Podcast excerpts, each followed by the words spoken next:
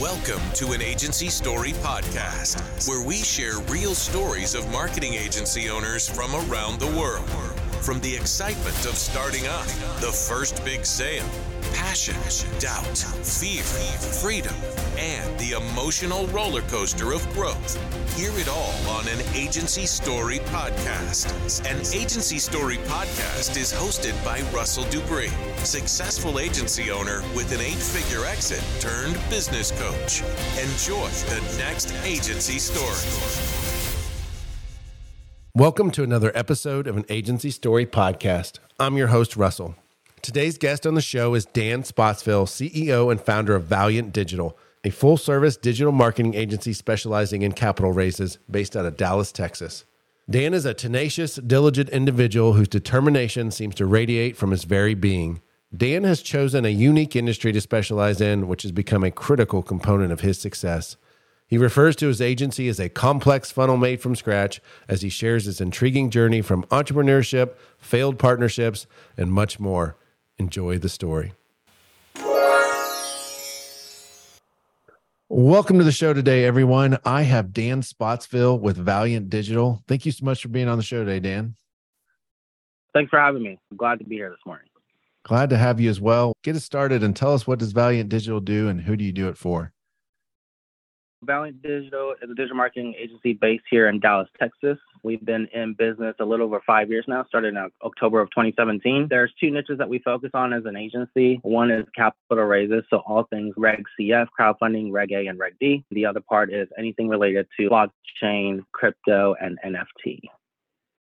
That is a very unique niche, and I definitely want to find out a lot more about that. But let's go back in time before we get there. Was entrepreneurship always on the horizon as far as your career concerned? What was life like for young Dan, and what did you think you were going to do with your life? When I was growing up, I played a lot of sports. I definitely didn't think I would be owning and operating a marketing agency, that's for sure. But then I kind of joke about it. I'm half Japanese. I'm really good at numbers and data. I found that out in my late 20s. I didn't see myself running an agency. I didn't think I really knew what I wanted to do. I always knew I wanted to do my own thing. I worked in corporate for quite some time and even the first business I started was at the age of 23. None of that stuff worked out, but this ended up working out when I started it when I was like 30 years old. I've always had the entrepreneur itch to do my own thing. A lot of failed businesses, that's for sure.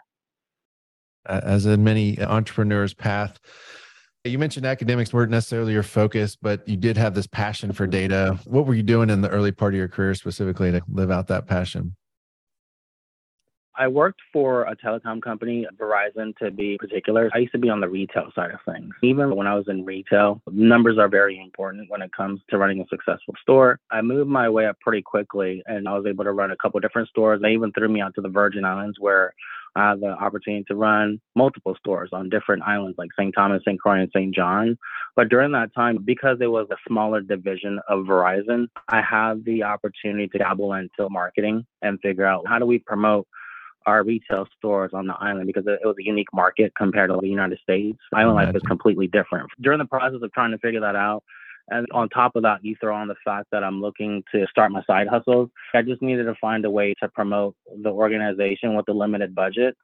Obviously, traditional marketing like TV, radio, and billboards are super expensive. Dabbled into digital marketing and started going through this rabbit hole of YouTube courses and all of this. Bought some online courses for a couple thousand dollars and taught myself. And one day just came to me, hey, everybody probably needs this. I start my own business of running a digital agency. That's how I stumbled upon running an agency.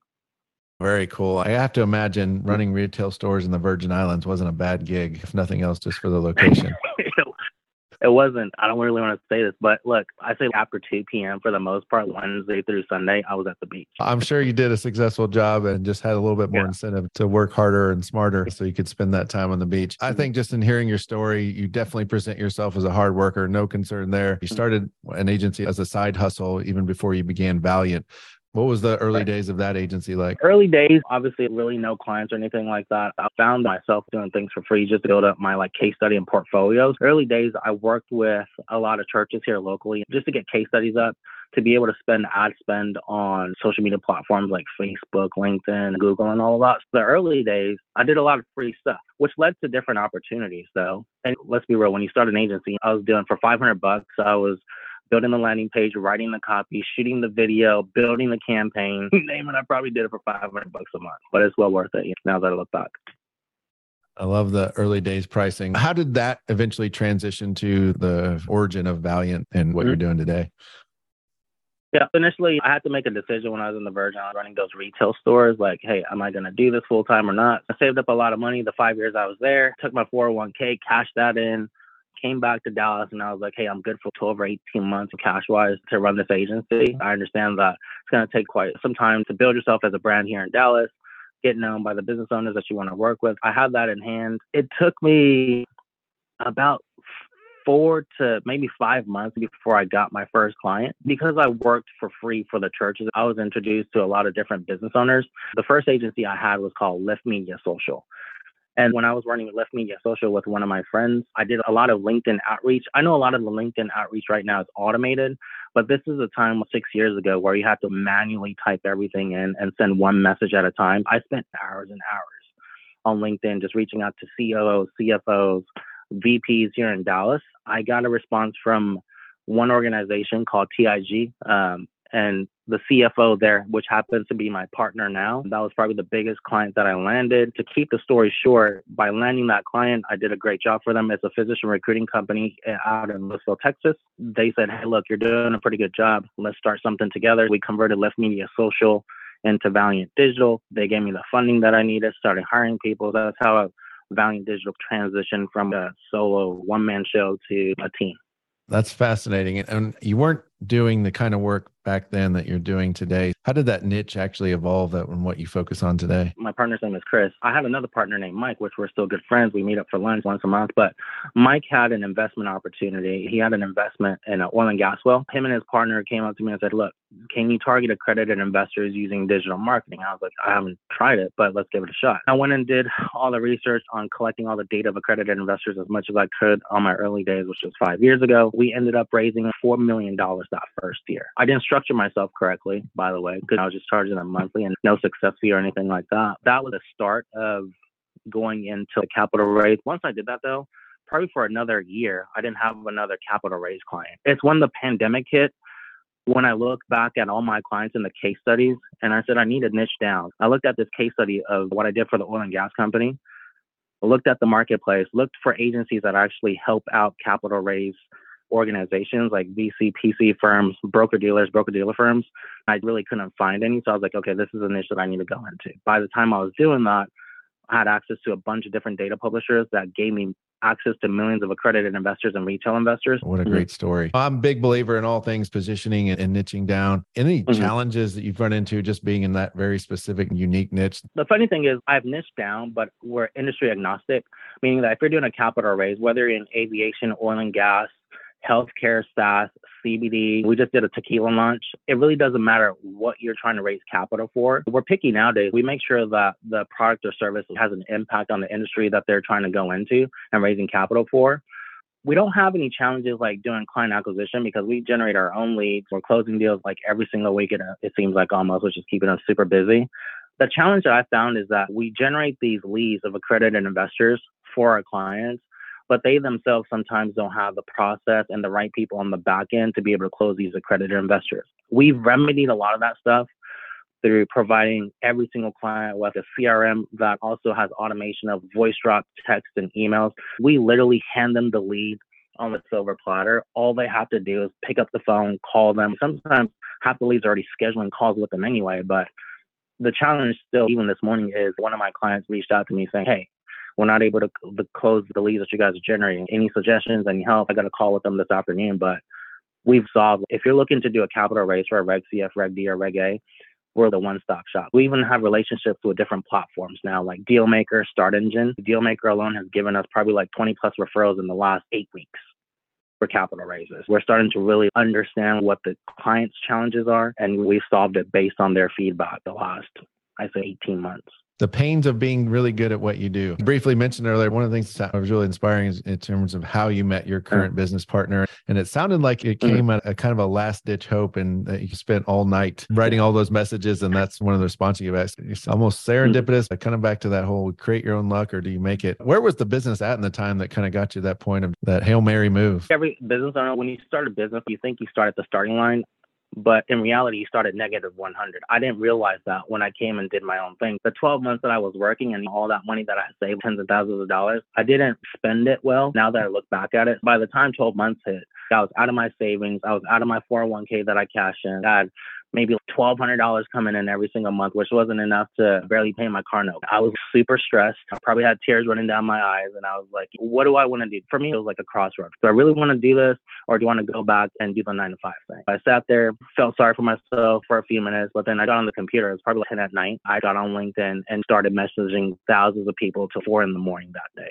That's when I got the response from my current partner, which also led to my biggest client at the time, which was $4,000 a month which started paying all of my bills. So that moment, had I not done that, one, I wouldn't have met my partner and then created Valynt Digital, but also I wouldn't have been able to pay my bills and stuff like that. Because that 4K a month plus the 1200 that I was making was more than enough to pay my bills, pay my rent, pay all the things that I needed to make me chill out and be like, okay, it's working. Let's figure this thing out. It was a very pivotal moment for Valynt the power of a have to. If only mm-hmm. the Dan of then could see the Dan of today. I imagine that'd be quite yeah. a comforting feeling. Another thing you sure. mentioned is having a number of partnerships, not all of them that still exist today. And that's a perfectly natural mm-hmm. course of business. Not all partnerships weather yeah. the storm. Can you tell us about some of those relationships and the fact that maybe they didn't yeah. turn out how you hoped, but then some of the lessons you learned that have made some of your partnerships today all the more stronger?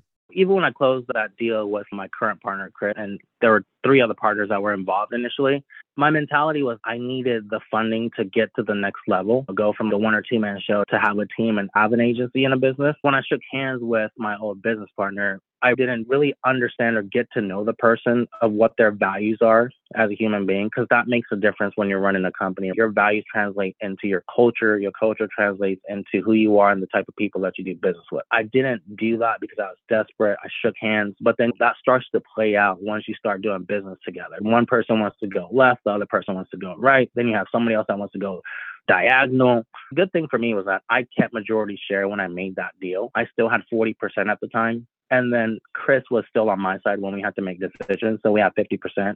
I had another guy named Mike, which I do still lunch with. So us combined had 60%. At that point, the other two people that I ended up buying out, I still ended up buying Mike out too. It came to a spot where we negotiated the buyout. Ended up paying quite a bit of money, well over six figures to buy them out over the course of 18 months. It was last September that I was able to buy everybody out and finish the payments. That was a huge relief.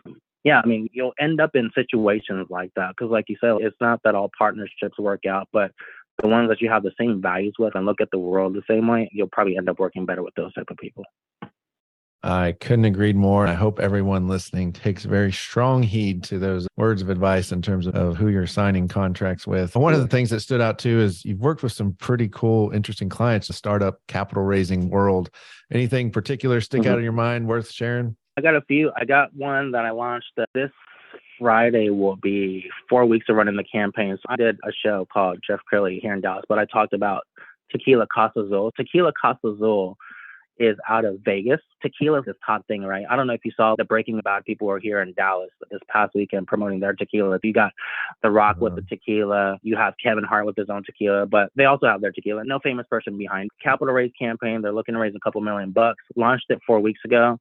As of this morning, they have a thousand and eighty plus accredited investor leads at five dollars a lead, which I've never seen a number like this oh. for a capital raise camp. Most of our leads are really typically running from 25 to 75 bucks. And in their first month, they usually get about 100 leads from accredited investors, but they've 10x that.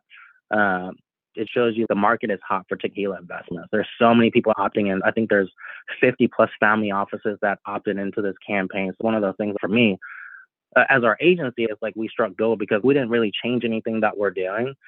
But I realized the deal does matter because we're still putting it in front of the same database that we have, but the response rate is so different compared to something else. That's one thing I wanted to share. We also do your typical oil and gas type of capital raises, but we also have done aviation like flying cars where we helped them raise 2 million bucks in a couple months. What's another one? blockchain related software type investments, NFT marketplace, so many different things. There's a company called RoboAirs. It's already up and running. I've booked a flight through them already. We're onboarding them this morning after this call, but they're the Expedia.com, like another Expedia.com. But the difference is they do 5% cash backs on every flight, 10% on hotels, 20% on car rentals. And then also, you'll be able to use your token here in the next couple months to book flights and hotels through their site, which is going to probably bring a lot of different people to their site to book. I'm a token holder and crypto holder myself. I would want to go to their platform and use it to book flights because it's just sitting there for me. I can't use it for anything else. Pretty diverse, like range clients we work with. Folks, when we have flying cars someday, we can all thank Dan and his team for raising the capital to make sure we're flying around in our cars, which I'm not entirely sure if that's something I want or not. They're going to have to really prove right. they can get that technology right. It'll be cool to see. We'll really be in the future mm-hmm. at that point. When you're taking a look down the road, what does the future of Valynt Digital look like from here? I think every agent owner has this conversation. I think you yourself, if I remember correctly, went through the process of selling your agency. For me, it's deciding down the road if I want to go that route of selling the agency. As I sit today, obviously I have one, three, five years goals, but right now I really enjoy the day to day, meeting different people, working with new team members. It's in the phase of fun because we got out of that struggle phase. Right now, it's not on cruise control, but it's more the company is moving the way us as a team wanted to move. We don't have issues with sales. We don't have issues with generating results. We're at a place where picking and choosing the clients that we want to work with and cool projects. We're doing video production here. We're writing, we're creating cool graphics. We as a team have a passion for what we do. So right now, the immediate goal is to continue to grow this thing. When I say scale, it's not about the number of team members you have, but scale from like a revenue standpoint and the client base standpoint. My agency, I figured out a way to outsource most of the content creation and we're account based type of people here. Biz dev type of people are in my agency now, which is very cost effective when you build an agency. So very excited to see your continued journey and all the other cool things you're going to make happen by getting funded. As someone that maybe didn't quite know where their career, or what their future was going to hold when they're young, very interested in your mm. answer to this question. Are entrepreneurs born or are they made? That's a good question. Are they born or are they made? I think you're born with certain qualities naturally as an individual. For myself, I have this, not to boast about myself, but I have this will to win and not lose. When somebody pisses me off, I'll have a chip on the shoulder and I'm able to take that energy and use it for something productive. I think you can be made because I think you can be taught a lot of the skills an entrepreneur needs uh, you know what? Nope. I'm gonna go with you. Got to be born with it. I think you either have it or you don't. When I say what you have, the qualities that you need to be an entrepreneur. For example, me and my sister always talk about this. She's starting to do her own thing. We had a conversation this past weekend that maybe she's not cut out for this thing, right? Once you start saying stuff like that, you're just not born to do it. She's okay for me to say that because we have these pretty intimate conversations. I think you're just born with it, and if you're born with it, you have these certain qualities that you have to develop in order to become a successful entrepreneur. Love that answer. I love all the answers I get to this question, and you're one of the few camps of the born aspect. Most people, it's both, or they lean towards the made. But I agree with a lot of different points in that. If people want to know more about Valynt Digital, where can they go? You can go to valyntdigital.com, and that's spelled V A L Y N T digital.com. Spelled a little different. Where our site is refreshing on the first week of February, so it's going to look completely different. You'll see a lot of our content. You'll see what we do. Reach out to us if you need to raise capital. We're happy to help.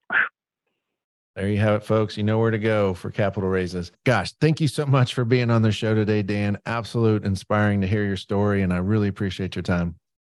I appreciate you having me on and look forward to building a relationship with you down the road here. We hope you've enjoyed this episode of an Agency Story podcast, where we share real stories of marketing agency owners from around the world. Are you interested in being a guest on the show? Send an email to podcast at performancefaction.com. An agency story is brought to you by Performance Faction. Performance Faction offers services to help agency owners grow their business to $5 million and more in revenue. To learn more, visit performancefaction.com. I feel like I'm a pretty serious person a lot of times. Yeah. and I got funny people around me like Mac. We call her Mac Daddy. She's my director of digital marketing, but she's the comic. She's the total opposite of me. You need to mm. yeah, phone a friend here. So I have a second to just text her. Yeah, we can call her and we can put her on. Let me try to put her online real quick. Hey guys. Hey Mac, how are you? I'm good. How are you? I am well. Nice to meet so, you. I'm sure he gave you the lay of the land. You're going to be the first tag in entertaining story that has to do with something with the agency. Do you have something in mind for that? Whenever we are onboarding a client, we have this big brand map meeting, mostly hosted virtually, and everyone on our team, everyone on their team joins. We always have our cameras on. And I remember this one time, there was something that the client had said that was so off brand, so random and silly that me and some of the other girls on the team had sent a message back and forth and we started giggling. But we're trying so hard over Zoom uh-huh. not to show that we're giggling. And all of a sudden, you look over at the top corner and Dan looks so confused. I get a text from him like, oh my gosh, what are you laughing at? And I remember that moment right then and there. I wanted to bust out into laughter because I was like, oh no, I just got caught. But really, it was just Dan wanted in on the joke. And so moving yeah. forward, whenever there's something funny that's happening on Zoom, I can always look over. And if Dan has this little smirk on his face, he's about to start cracking up. If he has to turn the camera up just for a quick second, it's, oh shit, something so funny just happened we got to make this fun or what else are we doing it for so yeah finally got a good one there